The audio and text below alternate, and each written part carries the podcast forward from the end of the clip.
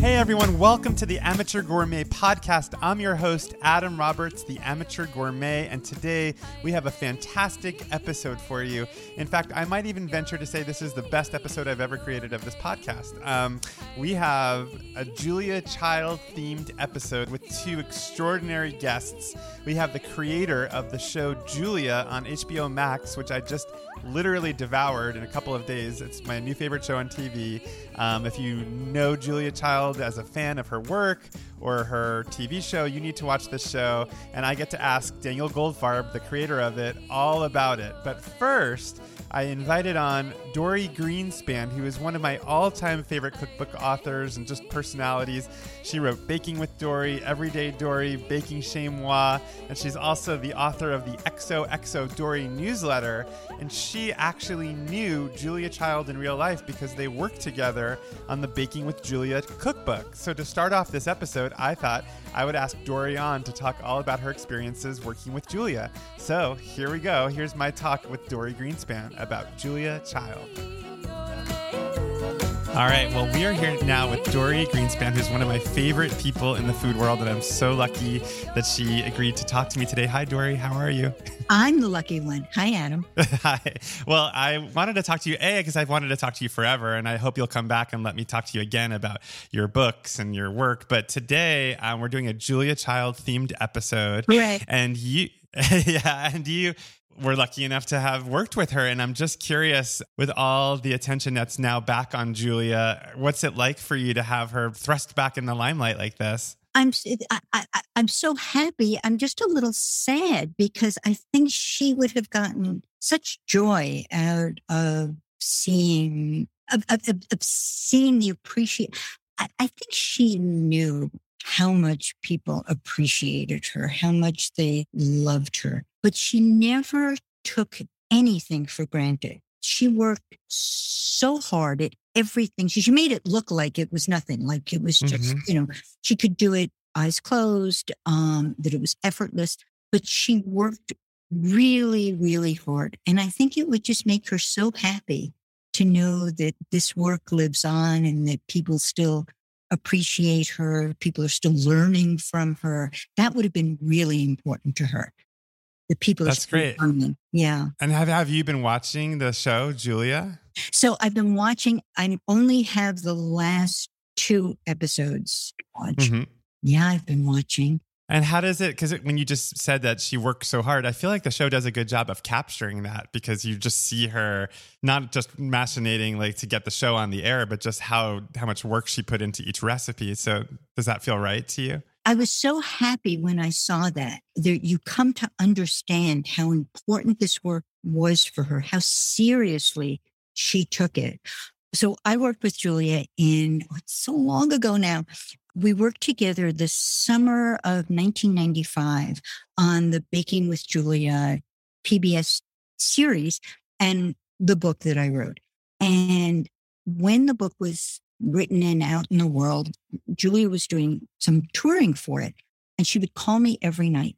And the first thing she would say is, every recipe worked for her that was the most important thing. Mm-hmm. and and you see you you can see that in the julia show just how she wanted everything to work right. She tested tested tested tested to get things right I, yes, that's an important part, and, and I think the show does a great job of of showing that. Well, I'm curious for you because I know obviously you're a Francophile who not isn't just a Francophile. You're actually a, a resident, or you a live timer, yeah, part time resident. But I'm curious in terms of Julia's love for France and your own love for France, and and I, am not even sure where you grew up, but did that? How much did Julia's um, love for French cooking impact your own love for French cooking? So I grew up in Brooklyn. Okay.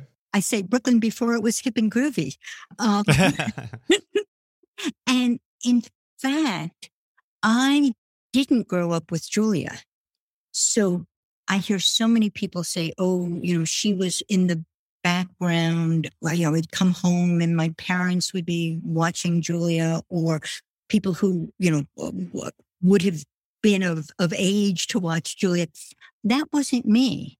So when I met Julia, which was in 1991, I had Mastering the Art of French Cooking, both volumes. Michael had made the baguette recipe, which runs like 17 pages. Mm-hmm. I had only cooked a few things from her books. And so I met Julia when my first book came out, and we connected over food and came to have wonderful conversations about France afterward. Hmm. But so you you had your own journey into French cuisine from Brooklyn, but did it? I guess I guess I'm curious. Like, did it mirror Julia's journey in the sense of like, did you go there and eat sole meunière or however you say that? You know, it's so funny. I, I, I did have that life changing food experience, but I never thought about the fact that yes, Julia and I had similar experiences. So while hers was the sole meunière, mine was a strawberry tort.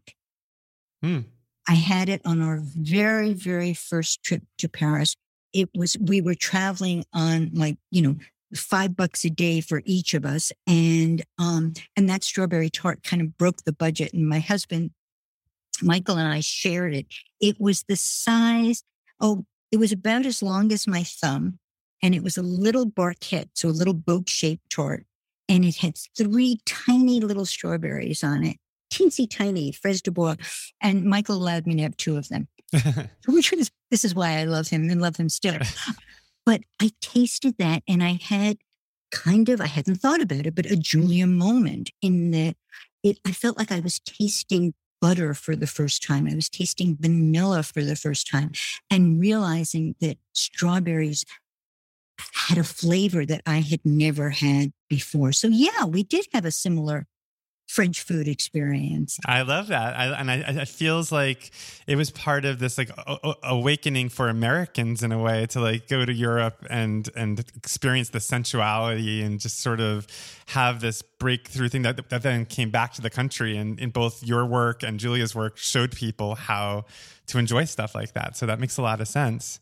Um, I'm curious though, in terms of your very first meeting with Julia, and maybe you've told this story, but for people who don't know it, can you talk about the very first time that you met her? I've told this story and I love telling it because I think that it's so Julia and it's also wild, crazy, and wonderful. So it's 1991. I had just written my first book, Sweet Times, and through a friend, I was invited to Boston University, where Julia Child and Jacques Pepin had started a gastronomy program. And I was invited to do a demo from my book um, of a recipe. And there were other people who were making their food.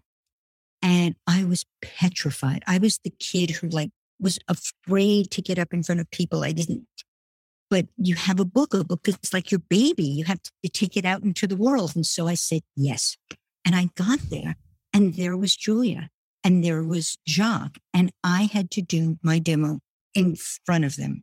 Oh my God. I, I just tell you, I have this like lump, like it's just, I just looked up and saw Julia's face on the spine of baking with Julia. Yes, Julia, I was really scared.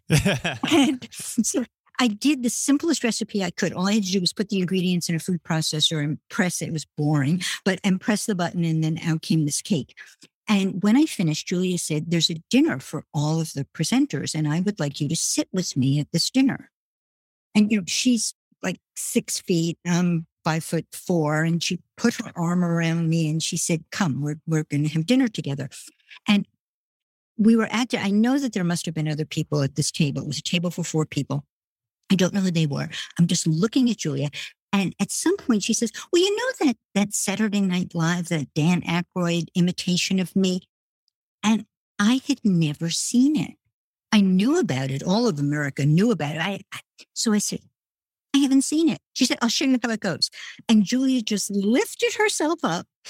and there she was, all six feet of her doing the Dan Aykroyd imitation with the chicken and the blood, and it finishes with save the liver. And it was extraordinary. I mean, Julia doing Dan Aykroyd, doing Julia, and I, that's how I met Julia. That's so funny. Well, I mean, one thing that the show seems to really capture about her, and I'm curious if you could talk about this, is that as much as people think of her reverently or almost as sort of like this patron saint of gastronomy, I mean, she was sort of body and, you know, like really like sex and really like drinking and really, you know, there was like this other side to her that maybe people didn't know about. And I'm curious, did you get to experience any of that side of her when you worked with her? She was so much fun. She loved to have fun she would often in postcards and things that she would write, she would use the word jolly. And mm-hmm. which is a word we never use any longer, but I always, I, I think I can hear her saying it. She loved a good time and she could kind of mix stuff up to kind of like get things going. We would have at the end of, you know, the end of it, shooting an episode, sometimes we would all stay together in the kitchen and cook. And it was always fun. She was always she wanted to laugh and she wanted other people to laugh and she wanted them to enjoy food as they were making it. And yeah, she had she had this kind of little mischievous mm-hmm. mischievousness to it. um, and it was always so my husband claims that he learned to to be a better hugger because of Julia. She was incredibly affectionate. She was she was warm. She was wildly curious about everything. And yeah, she you, you she she would say unexpected things and you'd look at her and think she did that on purpose. She knew, she knew she was going to get us with that. And she had, That's funny. she had perfect comedic timing. I mean, just perfect. And in terms of, um, I mean, this is also positive and wonderful. I mean, was there was there anything frustrating about working with her, or were there moments where maybe you tried to show her something that you've made and where she disapproved of something? I mean, was there ever any moment like that? No, it's really funny because while I was in Cambridge, we were working on the show. There was a story. Some a reporter was doing a story on Julia, and I don't know why she called me, but she said, everybody has such good things to say about Julia. My editor won't run this story unless I can get a contrary opinion. Who shall I call to say something? I can't think of anyone. So, no, if anything, I, I'm trying to think. I was, so one day she called me and this was before when we were planning the show and the book. And I'm in, in New York and she's in Cambridge. And she calls and she says, Do you ever use a bread machine? And I said, No. She said, You sound like you're not interested. I said, I'm not. I said, I just, a bread machine doesn't interest me at all. She said, That's the wrong attitude. Mm. She said, You've never used it. You don't know what it can do. I sound so scolding. She wasn't scolding. She, mm, she's a little scolding. She was not scolding me. I think she was disappointed in me. Like, where was my mm-hmm. sense of adventure and curiosity? And she said, I'm getting a bread machine this today, and I think you should too. And ah. in the end, we had a bread machine in the show and in the in the book. So she was very easy. And in terms of like her cooking, like when you would go over, because did you work in her home when you were working with her, or was it mostly in a studio? Well, the, the her home was the studio. Oh, I didn't know so, that. Yeah, okay. So for baking with Julia, she had, you know, you see it in. Oh, I mean, just just seeing the kitchen on the Julia show. She had this beautiful wooden table, and that was taken out, and a big counter was built, and that's where so everything happened in her. Hmm in her kitchen and we would cook the, the, you know the day the lunches were all brought in and every caterer we went eh, they, we went through many caterers. Every caterer was told whatever you do don't serve a pasta salad. And I don't know why people didn't listen, but they served a pasta salad and then we got a new caterer. Um, what did she have against pasta salad? Just because she didn't like cold pasta? I don't know. I might be exaggerating just a little, but pasta is on the no list. Yeah, and then we would we wouldn't often cook at night because everything was was set up. But a lot of times, you know, the chef from work that afternoon would stay over, and we would we'd all we'd make a big meal for everyone, and everybody would just be in the kitchen doing something. And how how old was old was she when you were working with her? Was she sort of I mean the nineties, right? I mean, was she sort of in her seventies? No, I think she was older. Can we do the math? Can you look up like when she was born? I think, I think she was in her 80s. Julia Child born. Let's see. I could do this. I'm very good. 1912. So yeah, 1912. So she would have been in her 80s. Yeah. 95. Yeah. And she um, hard to keep up with. Interesting, because I was going to ask you because I watch a lot of her old shows, and one of the things I think that Julia, the, the, show gets right about her, from what I've watched on her show, is her breathing. It almost feels like she had labored breathing, or maybe not labored breathing, but there's something about her her like she feels she sounds sometimes winded, but maybe because she's doing so much. But I was curious.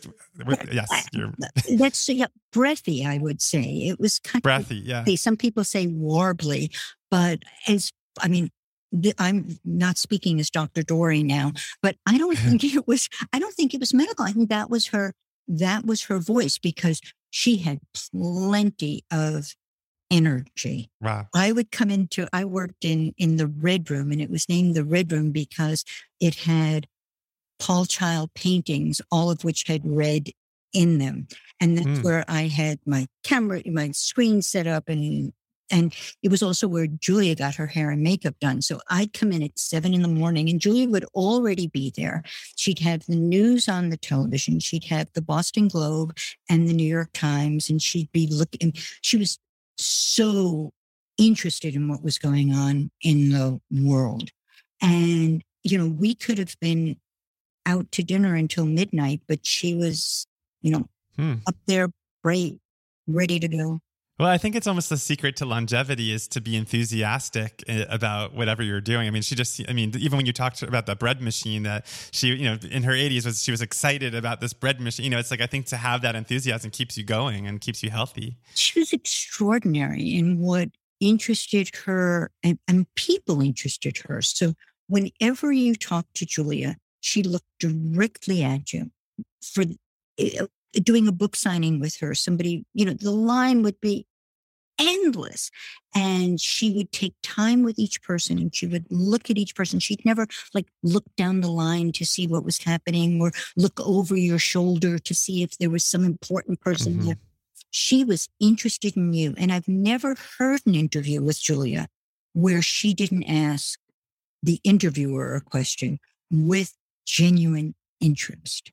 I love that. Yeah. And that's such a great quality. Well, as a final question, is there a dish that you still mostly associate with her, like when, when you cook it or when you eat it? Tuna salad. okay. So, so Julia, Julia's working lunch, and it was the first meal that I had at her house when we first came up to start talking about the project. Was a tuna salad sandwich this is what she made. If, if, you know, it was lunchtime, you're working and well, she didn't make it. She always, she, of course she could make it, but she always got everyone involved. So that first day she turned to me and said, Dorie, I, I, I don't do, I'm the only person in the world who doesn't do a Julia accent. And I just point, a little side story for a second. I was, yes, once, sure. I was once at a conference with Julia. I think it was in IACP conference, International Association of Culinary Professionals. And Julie and I are sitting side by side, and someone's up on the podium. I can't remember whom. And they they start talking like Julia. And Julia turned to me and said, I don't sound like that, do I?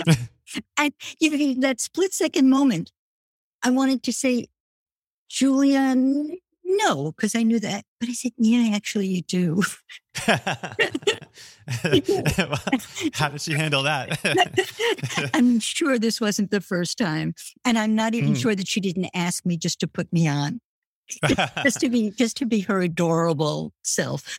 Um, but so you know, she, we're making. She said, "Dora, you do the celery," and of course, I wanted the celery to be perfect because it was for Julia she had the whole thing done and I'm still like making little celery squares. But um, yeah, she'd have a tuna sandwich on a English muffin or on bread. And so every time I make tuna sandwich, I think about my first my first meal with Julia. Not the, uh, not the strawberry tart, but just a tuna salad sandwich. And is there anything specific about what go, went in the tuna for Julia? That was just mayo and salt, pepper, and all that stuff. And onions. She liked onions, but it's um, just the idea that that was our first meal, and that was also, you know, so Julia. She could take pleasure in beautifully complex, sophisticated meals. And, you know, she loved an In N Out burger and mm-hmm. she liked a tuna salad sandwich. And, you know, that's, I, I, she just, she loved food. She loved the people who made food and she loved sharing it. Well, Dorie, this was such a delight. I'm so glad that I asked you to talk about Julia, and I hope you'll come back and let me ask you all about yourself and Brooklyn and baking and France. I feel like we could talk for hours. Thank you. I'm always happy to talk to you. okay. Well, thanks, Dorie. Have a great rest of your day. You too. Isn't Dorie Greenspan the coolest? I'm obsessed with her, and if you're obsessed like I'm obsessed, be sure to subscribe to her newsletter, XOXO Dorie, which you can find just by Googling it. I get it every week in my inbox, and it always brings a smile to my face. And now for our main event, we are going to talk to the creator of the TV show Julia, Daniel Goldfarb. I first became aware of Daniel when I was a student in NYU's graduate school for dramatic writing. I actually studied playwriting there, and I never got to take a class with Daniel, but he was already a superstar there. Uh, since then, he's gone on to write for Mrs. Maisel. He wrote the Martin Short show Fame Becomes Me, which I saw on Broadway and absolutely loved. And now he's got the biggest feather in his cap, which is Julia, which just got a second season. When you hear us talk, it hadn't happened yet, but since we recorded this interview, it got announced that there's going to be a second season. So, without further ado, here is my talk with Daniel Goldfarb. All right. Well, Daniel, thank you so much for uh, coming on my podcast. I've been binging Julia, and I absolutely love it. So, first of all, congratulations on it. Are you enjoying the success? Oh, yes. It's been it's been thrilling. Really, you know, it's been a long. It was like a four year journey, uh, we had lots of hiccups along the way. So to finally yeah. share it with people and the response has been so great. It's been really very gratifying. So thank you. Oh, yeah. I mean, for me, it's funny because I've been writing about food for 20 years. And when I first heard, without even seeing anything about it, that there was going to be a Julia show, I was like, oh, I wonder what that's going to be like. And I didn't expect to love it as much as I do, just because I thought I knew the story. But it's it's so much like there's so much nuance to it and, and just the performances are so lovely it just the whole, the whole thing just feels lovely it's just like a delight to watch right, i'm just like no. praising you to death yeah no no i mean but there's so much craft that goes into it and and i we have a mutual friend james who maybe told you that um, i went to the dramatic writing program where you teach but then Where I, I also went writer. as a student. I was a student. And you, you went as a student. You know, James was in our, my class, and the fact that he's a teacher there now is like mind blowing. But anyway, like talking to you is like gonna like scratch two itches for me because one, I'm so curious about the food, but I'm also curious about the structure and the and the creation of the show and how you came up with it. So maybe we can start with just the initial idea for it and and how you came up with that. So, you know, it, it wasn't my idea. Uh, oh, there's a woman named Kimberly Carver who's a manager at Three Arts, and she okay. is friends with Todd Schulkin, who runs the Julia Child Foundation. And they had lunch and they cooked up the idea of doing a show about Julia. And they were meeting, they were reading and then meeting with writers. And I was working on The Marvelous Mrs. Maisel. Uh huh. So, which I, I feel like that pedigree kind of got me even in the running to be considered. And I had written a pilot for Showtime called Genesis about like a mature marriage, very much about a marriage. And so my manager had submitted Genesis and had said that I'm a big foodie. And the first, you know, the the play I wrote in grad school was like a fictional play about Ruth Reichl and John Simon going on a date. and the first pilot I ever sold was about like a fictional version of Ruth Reichl, a restaurant critic who reviews restaurants in disguise. So I've been wanting to do something. Oh my gosh. My whole career. And I had yeah. coffee with Kimberly. We did like every January, we would do a Maisel field trip because my bosses, Amy and Dan, had award shows every weekend. So instead of them flying back and forth, they just brought the whole writer's room to LA for three weeks every year. Nice. I was there and I, uh, I said, this is how I see it. And this is my take on it. And, uh, thank goodness she, she decided to go with me. so that's how I got the job. And then Chris Keyser, who's my partner in this, she asked me to pair up with a more experienced showrunner. I had worked for Chris on Tyrant, and he's just a really great man. He's a really generous, good, menschy person, and he's really smart and he's really funny and he loves the theater, and I really trust him. Mm-hmm. And so I took him out for dinner and I said, This is my take. And are you interested and want to do this with me and develop it with me? And luckily he said yes. And then we went from there. So, what was, if you had to articulate like what your take was on Julia that helped you sell it? I mean, when you brought up the um, pilot that you wrote about the mature marriage, it feels like the marriage part of it was an important part of it for you. Yes. So, thematically, we always talked about it as like the invention of the modern marriage that we start the season starts in a happy loving good marriage but a like 1950s idea of a marriage mm-hmm. and you know, where Julia does things behind her husband's back and has to get him on board. And and then by the end of the season, it becomes a true partnership and a real mm-hmm. marriage. So that was always part of the architecture. That was part of the pitch. That's what I was talking about with Kimberly. And then in like a sort of show busy Hollywood like shorthand, I was like, it's the crown meets Mrs. Maisel. and then we talked about it's Julia's second act and the invention of food television and also all these cultural changes taking place in the United States in the 60s. Well, it's so interesting like the the idea of the mature marriage because there's so much like there's there's really like nuance. I mean, I'm gay in my I'm, I'm just gay.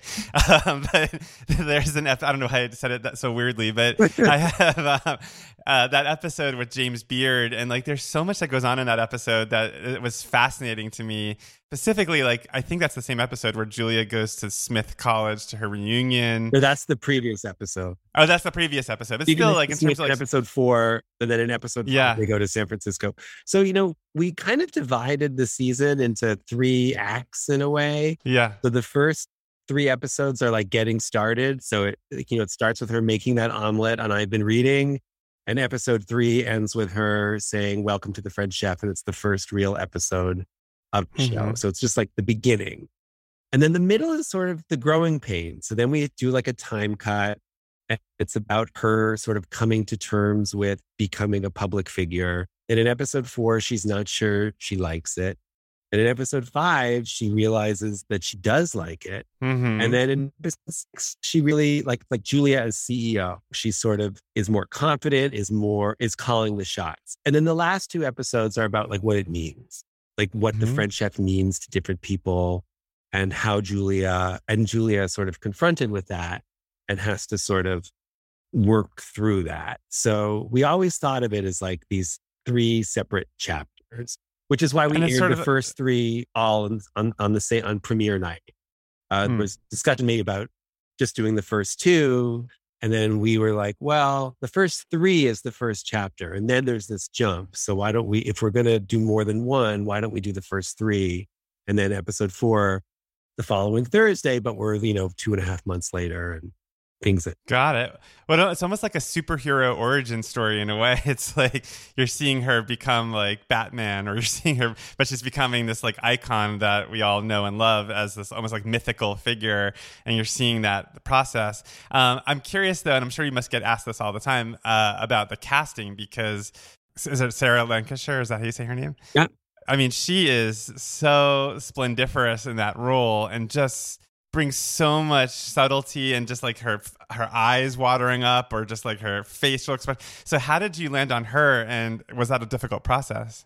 So I mean there was a list that was generated and just kind of everyone's eyes gravitated towards her. It is it's a tricky part. It's a great mm-hmm. part, but you know, Meryl Streep played it in a movie. There's so much footage of her. She's six foot two. There's all right, right that make it kind of complicated.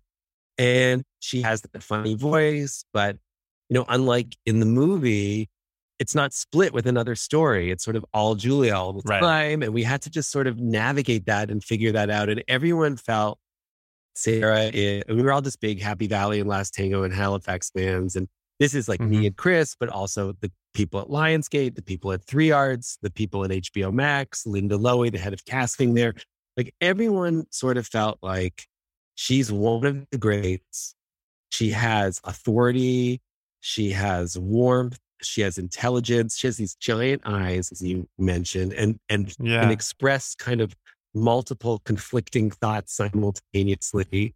And then when we went online, like she's done musicals on the West End and she oh, I didn't know that. Okay. Yeah, and she has like comedy chops. And we were like, and she has a and she has a flair for the theatrical. And Julia is theatrical. Like you Julia's letters to Avis or uh, Julia mm-hmm. and Paul, they were just very witty and they loved language. So as a playwright, it was really fun for all of us in the writers room to kind of lean into that. So we need our whole cast. They're almost all theater actors, or they all. Oh yeah, like David Hyde Pierce, David and Neuwirth, and yeah, amazing. Have amazing theater credits, and uh, so they could sort of like luxuriate in the language of the childs and the wit of that time. And so uh, anyway, so we just and then we sent her the script, and and according to Sarah, she didn't even know it was about Julia Child until she was like 10 pages in. It was called Julia.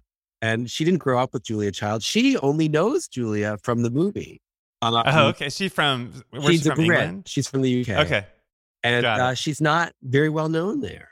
And just thank goodness she responded to the material and she said, yeah, well, what's so what's in terms of the writing? I mean, I was going to ask you about this because I mean, when I was in writing school, we were always talking about like what are the stakes? Like, what are the stakes of the story? Like, why should we care? And I feel like very early on in the story, the stakes are established. Like, and somehow I feel like it's connected to her not having children, or there's some there's that that scene. I think that's in the first episode yeah, where yeah, she, where she finds out she's going through menopause and I'm just curious in terms of constructing this, how you thought about ma- making the audience get invested in the story and creating it as a, a stakes full story, if that makes sense. yeah, no, no. So what was interesting about it is, on the one hand, it's a low stakes story, and we right. wanted it, and it's a human. Not low stakes, but it's human scale stakes. And in this sort of era of like binge television where the like wild cliffhangers at the end of each episode, that are always sort of exciting, but sometimes not, I don't know, believable necessarily. Yeah. You know, we we really love the kind of the intimacy of the story and we wanted it to be an intimate story. At the same time, we wanted it to drive. And something that I feel now that I've worked in television for 10 years is like a great way to drive a television series is to give your protagonist a secret.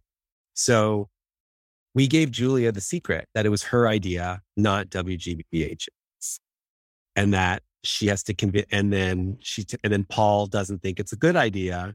Mm-hmm. And then, you know, when we did the research, you know, she did go on. I've been reading, and at the last minute, bring a hot plate, you know, because she mm-hmm. on a whim, and they did get 27 letters, and she did write a long letter to GBH proposing the idea of a show.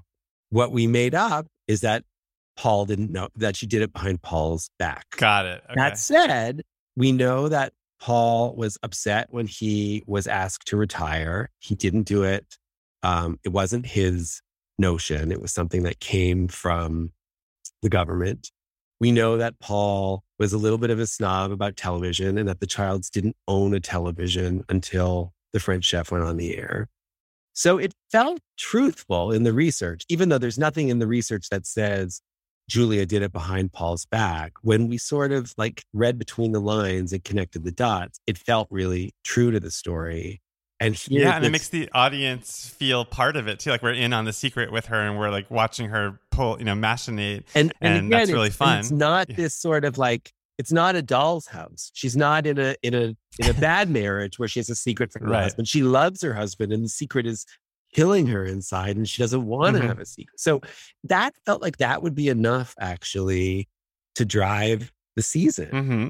So that was sort of something that w- that we thought of early on that would be that felt again we always said we were doing like the Amadeus version of Julia Child. So Peter okay. Shaffer when he wrote the great play Amadeus said I did a lot of research. And even though the research doesn't say this is the story, I stand by it. Mm-hmm. It maybe isn't what happened, but maybe it is what happened. It definitely is what could have happened. And just because the history wasn't documented that way doesn't mean it didn't happen that way. So, so when you were in the writer's room working on this, were you, was there somebody there like holding like her biography, like, ah, ah, ah, like, no, did I mean, you guys just ha- throw it out the window? well, I mean, we had a researcher, which was invaluable. And we had a really wonderful group of writers and everyone read i mean there's a lot out there about julia there's numerous biographies there's all there's you know all of her talk show appearances there's all the french chef episodes there's all the magazine articles she did. So there's a lot you can find. And Julia also contradicted herself a lot. So you, there's like, Mhm. she says one thing in one magazine, but then she says the total opposite thing in another magazine. And the contradictions are part of what makes her so interesting. So again, like in terms of the reading between the lines, people have written a little bit about the child's homophobia, and that was part of who they were. Interesting. I, okay. But at the got it. same time, Julia's dearest friend was James Beard. Right. Yeah, and that was really interesting to us. And San Francisco was the first city outside of Boston to start airing The French Chef.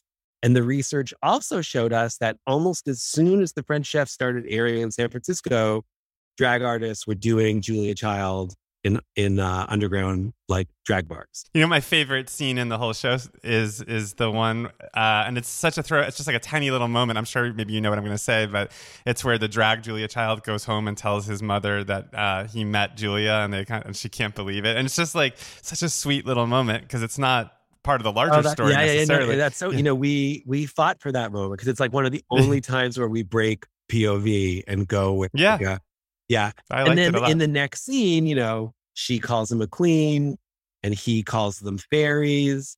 And again, it's the contradiction. So that was so again, what in the research, we knew Julia drag performers existed. We knew about James Beard, but we also knew about her conflicting thoughts about gayness. And we thought, well, what if James so we don't, the one thing we don't have proof of is that James Beard took her to one of those clubs. right. But again, all the research added up that it could have happened. And What about the Smith College moment where um, her old friend is sort of saying there was a thunderstorm and they like were yeah, in a- again, that was something like there have been different things written about about the childs, about both of them in terms of sexuality that you can find. Uh-huh. You know, I mean, not to be totally reductive, but it is Smith College. she was, and she was on Yes. the basketball team. And, you know, and and Because, Leah uh, yeah. was a virgin until she met Paul. You know, she lost her virginity in her mid thirties.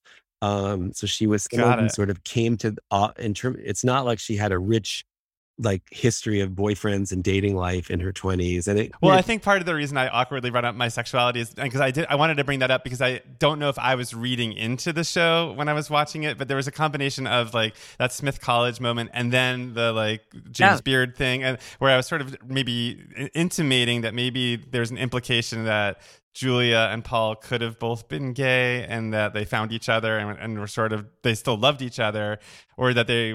But then they also have a lot of sex with each other, and they have so a lot I'm of sex with each other. And Yeah, like, yeah. they literally like they have they sent Valentine's Day cards of the two of them in the bath naked. I've seen it. Yeah, I've seen that on someone's refrigerator. it is one of the great love stories. And that is Yeah. part of what's so fascinating about them. Again, like all of those contradictions. Like, I mean, if you look at photos of Paul, he looks exactly like David Hyde Pierce. And the kind of Mhm. colorful clothing that Paul wears in the show is exactly like those are all that's all taken from photos. That's really very much the true style of Paul.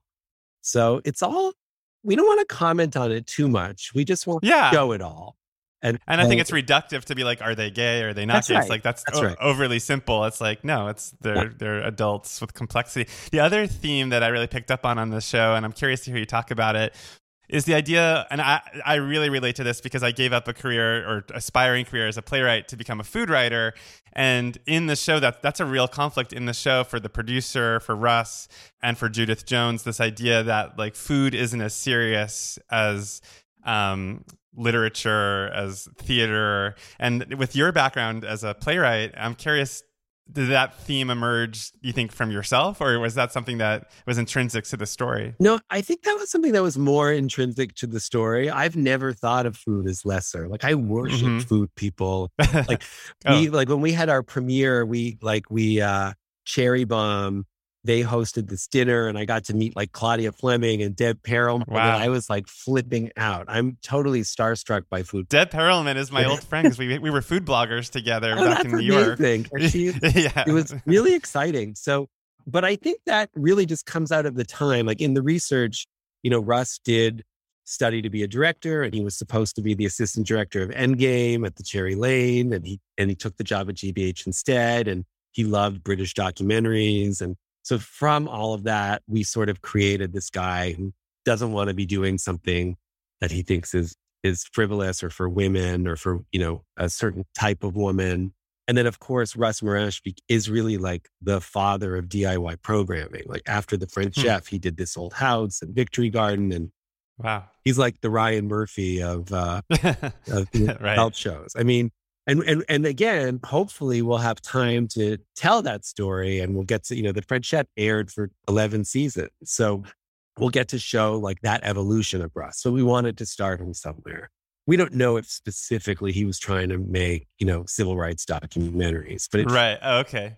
But that felt true to what we had found. But it's also there with Judith Jones too, right? With Blanche Knopf telling her that she should be more literate or literary than Yeah, and and again that all just came from the research we did about Blanche and also, you know, just that Judith literally like rescued the diary of Anne Frank from the reject pile and was like translating or was editing translations of Camus and Sartre and was John Updike's editor. And then yeah.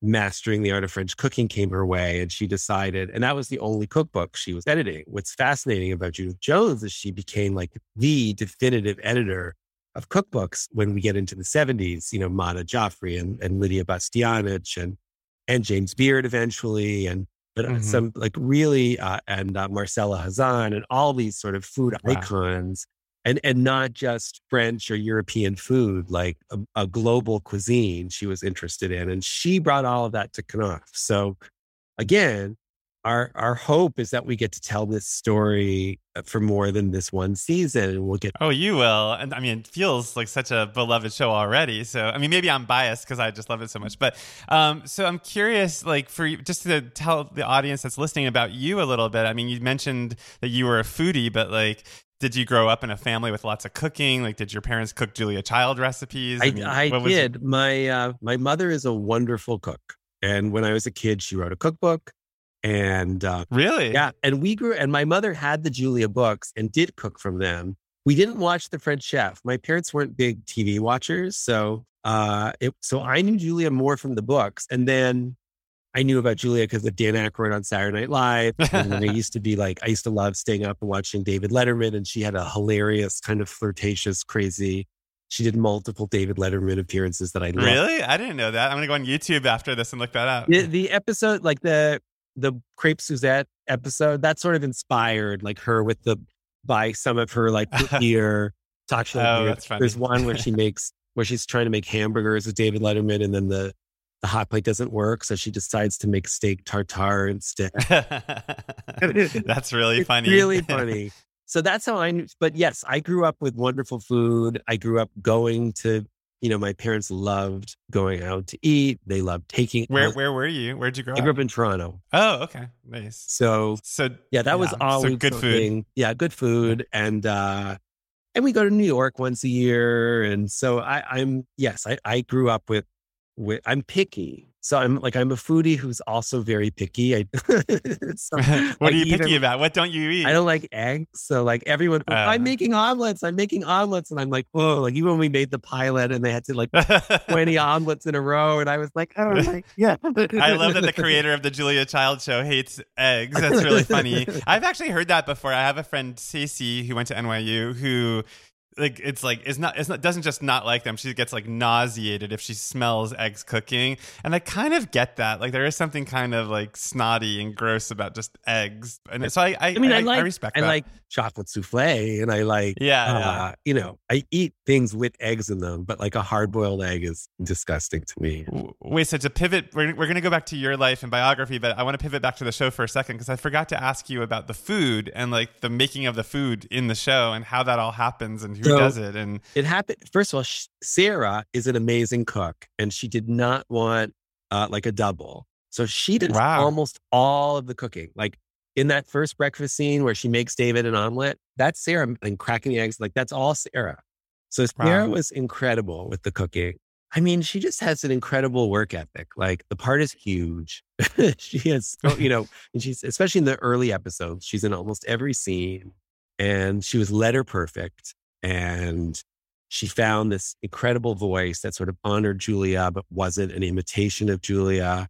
And then she did all the cooking, all the chopping, everything. Really? Then we also That's have amazing. this incredible food stylist, Christine Toman, who, you know, so like whatever in the Queen of Sheba cake, you know, she would have to make like 15 Queen of Sheba cakes because once you sliced through the cake once in a take, then you need a new cake for the next take. So we had like, right. So it's, inc- and, and she really wanted, even if there were sort of newer recipes that were more, I don't know, that were more foolproof or looked more beautiful, she really wanted to only cook authentic Julia recipes.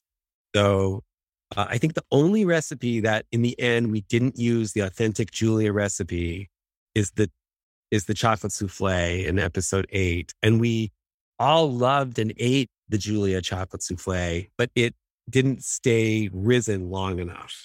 Uh, right. So, it needed some souffle Viagra. Right. So if you did like a Japanese cheesecake souffle, they uh-huh. stay they stay high. Interesting. Okay. So, so that's the magic of television. So that was the magic of television. So that but that's the only and again they tried, but they every like we would try shooting it and just within a minute it would start to fall a little bit and we just needed it to stay. I mean, again, they made like 30 of them. And then, you know, so our, our craft service table would have like LaCroix water and like, you know, peanuts and chocolate souffle. or, you know, so there were people in heaven where they Suzette. I mean, it was it was amazing. So everyone got to eat all the you know roast duck à l'orange. I mean, get all mm. of this stuff in our. So it was really fun.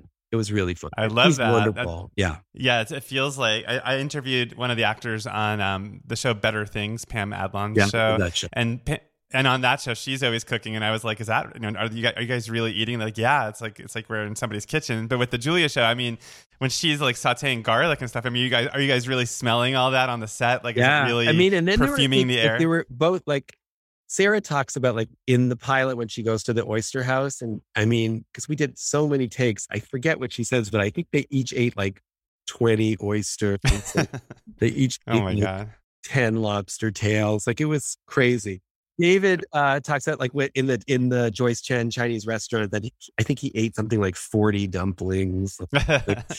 there's one scene that actually didn't even make it into the show where she makes um, a pear clafouti. She references it, but we don't. There was a scene where you saw it, and she kind of feeds him and we mm-hmm. I, I, think he ate the entire pear and then it's not even in the show. Oh that's so funny. I'm working i'm working with a friend who's a broadway actor on a broadway cookbook that's coming out in the fall and they're all puns on broadway shows but our beauty and the beast is clafouti and the beast and it has Ju- julia's recipe in it. So uh, i've made that many times. Yeah um, so in terms of your, you say you said your mom wrote a cookbook, but when you say that, like, did she, was it a book that for the family, or did she publish? No, no, it was a published cookbook in Canada called The Good Table. Wow. Yeah. So yeah, no, so yeah. did she's you, like a real. She's an amazing cook. Is she still around? She's still around. Yeah. So did, is she loving the show? She is loving the show. Yeah, it's wow. Yeah, it's really it's very nice. I'm, I'm, I'm, both my parents are around, so I, I feel very lucky, and I'm just that they got to see me get to this moment is really nice. And did you shoot the show in Boston? Is that did. we shot the show in Boston? Even when we go to New York or San Francisco, we shot it all in Boston. Yeah, because I noticed because my my partner's shooting a movie there right now, and he, and we were walking through Boston Common, and then when I watched the show, I was like, "Oh, that really is Boston Common. Yeah. That's not a joke." that was awesome. In the pilot, you see us actually on Mass Ave in Cambridge, mm-hmm. and then we mm-hmm. shot in uh, Boston Common a couple times. So and then, you know, the San Francisco, like we, whatever we use the Fairmont Hotel right. the Fairmont Hotel in San Francisco and, and the Waldorf, you know, we use their, their ballroom to be the Waldorf ballroom. And, so to go back to the question of, um, the like truth versus like taking liberties like is when, when you're dealing with like a public figure like a julia child who has like a, I think like a foundation or like you know mm-hmm. like an estate like do you have to run things past them when you're doing a show like this so can you they just were, go for it? they were incredibly uh, supportive and helpful and generous with us. They are um, they're consultants on the show the julia child foundation and they read all the scripts as they were coming in and they basically felt it was all true to the spirit of julia. Mm-hmm. so you know do we know if julia had a run-in with betty friedan? No. Do we know if mm-hmm. julia saying it had to be you with a, with Coco Van. No. Right. but they felt like everything we were doing felt true to the character and true to the biography. And we had their support. I think they knew that our heart was in the right place and that we had done all our research. And then crafted these stories based on the research. And I know that's not always the case with the states. So we were we were very lucky to have them on our side. And then we also had the Smithsonian as a consultant and they, you know, we recreated the kitchen exactly. I noticed that. Yeah, cuz I've gone to the Smithsonian and seen that kitchen with the pegboard and yeah. and all that yeah, stuff. That's It's amazing. all designed to accommodate her height and so, you know, we had a lot of experts on hand when we needed them, eh, but they mostly or they uh, they mostly were really helpful and really supportive. There's nothing we did in the first season that they took issue with. There's nothing we had to Mhm. change or adjust. They just basically supported it, or but or they'd give us like a little detail about I don't know, but like how she would squeeze her oranges or something. right. Well, I think you captured something about her that I've read about, but that I hadn't seen in, in depictions of, of her or watching her show, which is her irreverence and that she's kind of like, you know, she curses, she, Yeah. uh, she was horny basically. I mean, I mean, there's these sides of her that you're seeing on this show that the pu- people who are aware of her don't, wouldn't necessarily know about. Yeah, so I and love that's that about that's it. in the books. Like that's all in the research. Yeah. And then we we also went to GBH and interviewed people that worked on the show. And so we, you know, sometimes we did. I mean, I interviewed the GBH people after I had written the pilot, and there were a few Uh-huh. investments I made, but just a few. And then it was great information moving forward. Because again, in the pilot, she's not really at GBH yet. So Got it.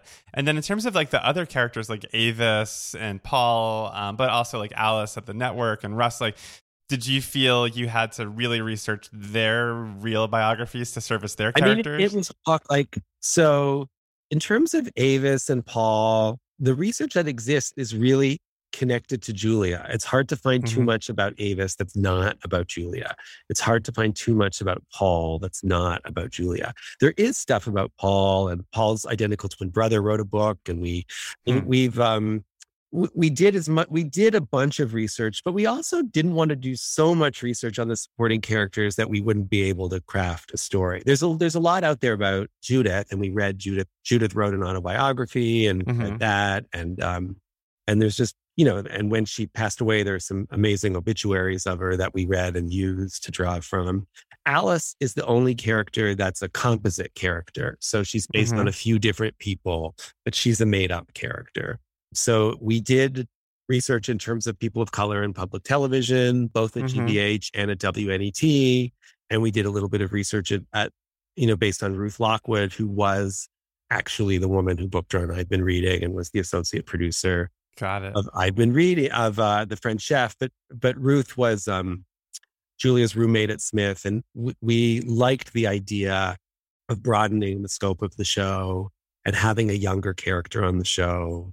And it again, it felt all true to the research. Nothing we did didn't exist. hmm So, but Alice is the only character. I guess Hunter is also a composite character.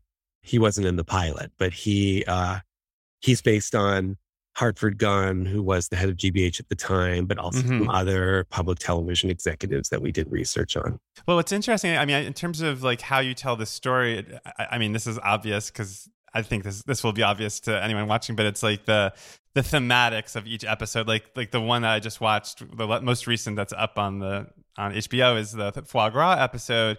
And you know, and it's it wasn't like it's not like it clobbers you over the head, but it's like that episode really seemed to be about being a woman in in that time period and what it meant um, for different women in, in different positions. Because you have Betty Friedan confronting Julia at the um, gala, but you also have Judith Jones getting yelled at by Blanche Knopf about not being ambitious enough, and then you also have Alice going to the diner on her date and, and saying she doesn't want to have children. So I mean, how when you come up with these themes for these episodes, does it sort of happen organically, or did that was that something you laid out in advance? A little bit of both. I mean, we always knew, even when we, because I did a ton of research and then I sat with Chris when we were sort of like crafting the pitch.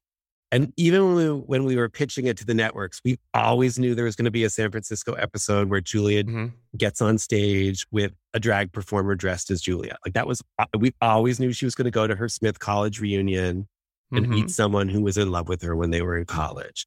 We always knew she was going to go to this gala and meet Betty Friedan, who was going to. And by the way, like we wanted Betty Friedan's argument to be a, a valid argument and a, Yeah. and a real argument and a good argument. And what we were hoping, I mean, the the sort of episode seven in the writer's room, we talked a lot about like Hello Dolly and Into the Woods. and in Hello okay. Dolly, everyone goes to New York City and they're all sort of separated and they all run around and go on their various adventures. And then they all meet up at the end at the restaurant. Uh huh.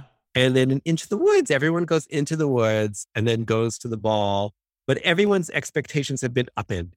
So Julia goes to New York thinking it's going to be a magical, wonderful weekend. And mm-hmm. it's really the first time in the show where not only does Betty Friedan, you know, give her a talk down, but Blanche does at Lutece, and then Andre Soltner does also at Lutece. So it's just yeah. a challenging day for her. While Alice thinks like, oh, my mother is setting me up with someone. This is going to be a disaster. And it flips. It turns out to be something special. Got and it. Russ thinks he's going to meet this documentary filmmaker and she's going to say, you go and she sort of surprises him. So everyone's expectation, and you know, and Avis is good. Avis and Paul come together, and mm-hmm. th- we really wanted to have everyone go thinking one thing would happen, and then the opposite thing would happen, and that's sort of how we built the the themes of that episode. That's really interesting. So it's almost like the design or like the good like practices of storytelling are first and foremost in terms of like what, what, what will be a good entertaining piece of television where we surprise the audience and take them places we didn't see where they're going and then sort of like like a puzzle then it's sort of like fitting it into the themes and the characters and and then also this is the you know this is the second last episode of the season so we wanted julia to really be in crisis as we go mm-hmm. into the finale and has something that she has to sort through and figure out you know and sort of resolve in the next episode and so are you are you in a writer's room right now for season two or is that we Not... are in a writer's okay. room now for season two, although we haven't been officially given a season two order yet. But we've been working now for for almost two months on the second season. So we're, you know, we're hoping. Well, I'm hoping too. I mean, in terms of like pacing, like it feels like the story, you know, it, it takes its time in places in ways that make it more pleasurable because it's sort of like you get to you know really sit in the story. But i imagine when you're doing a show like this you're probably thinking to yourself well how quickly do i want to get through this it's really interesting. We when when we pitched the show we thought the first season would end with her being nominated for the first educational television emmy which was so we thought the first season was going to cover three years, just sort of like The Crown that you cover, because again, in terms of the biography, in terms of the events, there just aren't that many events. Mm-hmm. So we thought we were going to cover a bigger period of time. When we got into the writer's room, we realized the like how they invented food television and all those beats were really fun and really mm-hmm. interesting. And we slowed the story down. So unlike, you know, Julie and Julia, which covers 15 years of her life in one hour. We cover one year of her life in mm-hmm. eight hours. So we got to tell intimate stories and we got to show the private Julia and see what she's like when she's by herself or see what she's like alone, you know, with her husband behind closed doors or or at the doctor's office. So we got to sort of explore the interior moments of Julia. And I think hopefully, and Sarah's so brilliant and really flesh her out as opposed to like a more traditional biopic where you just hit the great mm-hmm. hit events. We don't, we didn't have to do that. It's so funny because in drama school at NYU, you're always taught to like start as close to the end as possible and get through. Mm-hmm.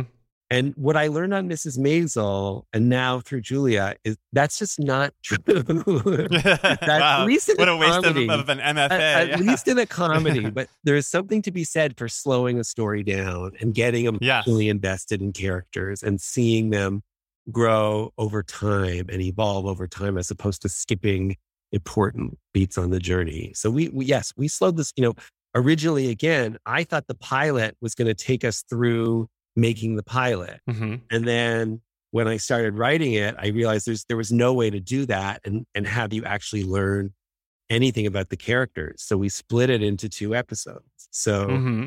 the pilot of Julia was actually only the first half of the outline I wrote for the pilot, and then the second episode was oh interesting, and half of the outline. There's something very meta about the making of a show about Julia making a show too, because it's sort of like oh, and it's a first season about a first season. Yeah, and, you guys um, are doing all the things that she right. did in a way. And I yeah. yes, you know, again because of COVID and because of all these other hiccups that we had, I spent like two and a half years working on the pilot, And then all of a sudden we got a sort of early pickup. And then we had like 10 weeks to write seven more episodes. Oh like, my God. And just like That's what Julia crazy. goes through, like it's one thing to make a pilot. And then Russ is like, okay, I need 26 episodes, you know. So it it really was there was something very meta about it. And then in terms of the production of the, these episodes, I mean, even just the one I just watched, the gala, gala, I mean, it's like there's so much that goes into these. I mean, they're beautiful. So was that part of the process for you in terms of like being a writer? Now, I mean, I guess Mrs. Maisel maybe set you up to like learn all about that kind of production Well, stuff. it's interesting, you know, yeah. the pilot actually is really a lot of two character scenes with people eating. basically. yeah, right. And Charles McDougall, who directed the pilot, he really gave the show its scale.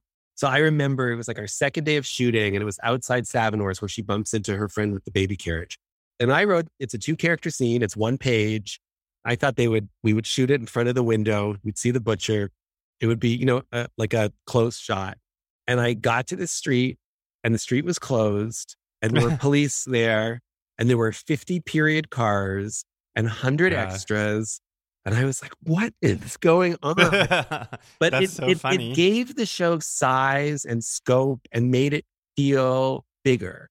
And I'm so grateful to him for that. And he did that everywhere. Like on I've Been Reading, it never occurred to me that there were that many people on the crew on the other side. And that Mhm. and, and or the bullpen at GBH when she walks down the hall and sees it all. And and uh, probably it's bigger than the actual GBH was at the time but I think funny. it gave the the show a kind of scale and a kind of size, and then the other directors, and then that became, you know, that became the aesthetic of the show, and all the other directors that came on afterwards, they all brought their own artistry and their own voice to it, but they had to honor the template that Charles had created, and I'm really grateful. Oh yeah, the period details, even like in terms of like that that gala event where was that Rich Little? Was that supposed to be Rich Little doing Uh, Vaughn JFK? Meader. It was Oh, Vaughn Meader. Yeah. But but but also again and then doing it all in covid so like all of Oh, wow. especially the pilot before the vaccines it was like it was like the truman show or something because they're in these beautiful colorful period clothes and these beautiful color per- period sets and we're wearing masks and shields and gloves and there's like tape and lines of like zones where you i mean it was sort of so it is it is amazing when i think we made the whole show during covid and we Wow. had those scenes and those extras and you don't feel it at all i don't think you don't feel the no, Yeah. I would never have known that.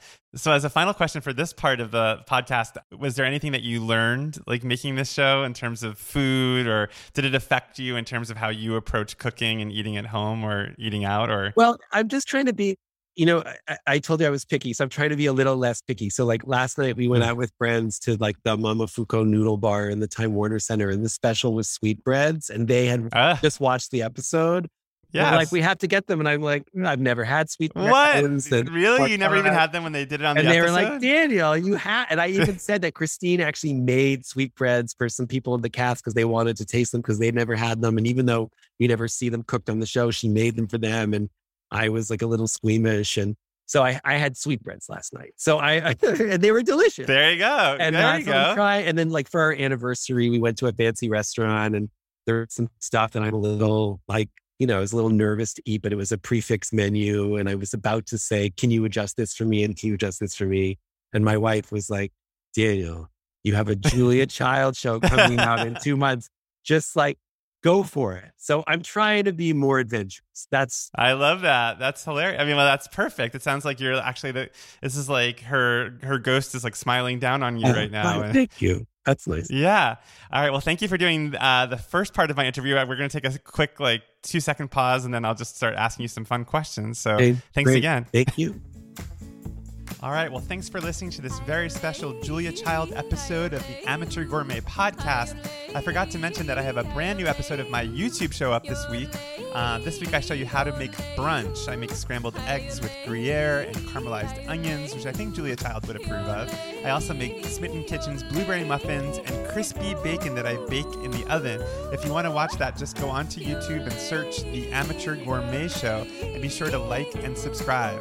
All right, well, if you want to hear my bonus episode episode with Daniel Goldfarb, be sure to subscribe to my Substack, which is amateurgourmet.substack.com, and you'll get to hear the 10 bonus questions tomorrow. All right, well, I'll see you back here next week.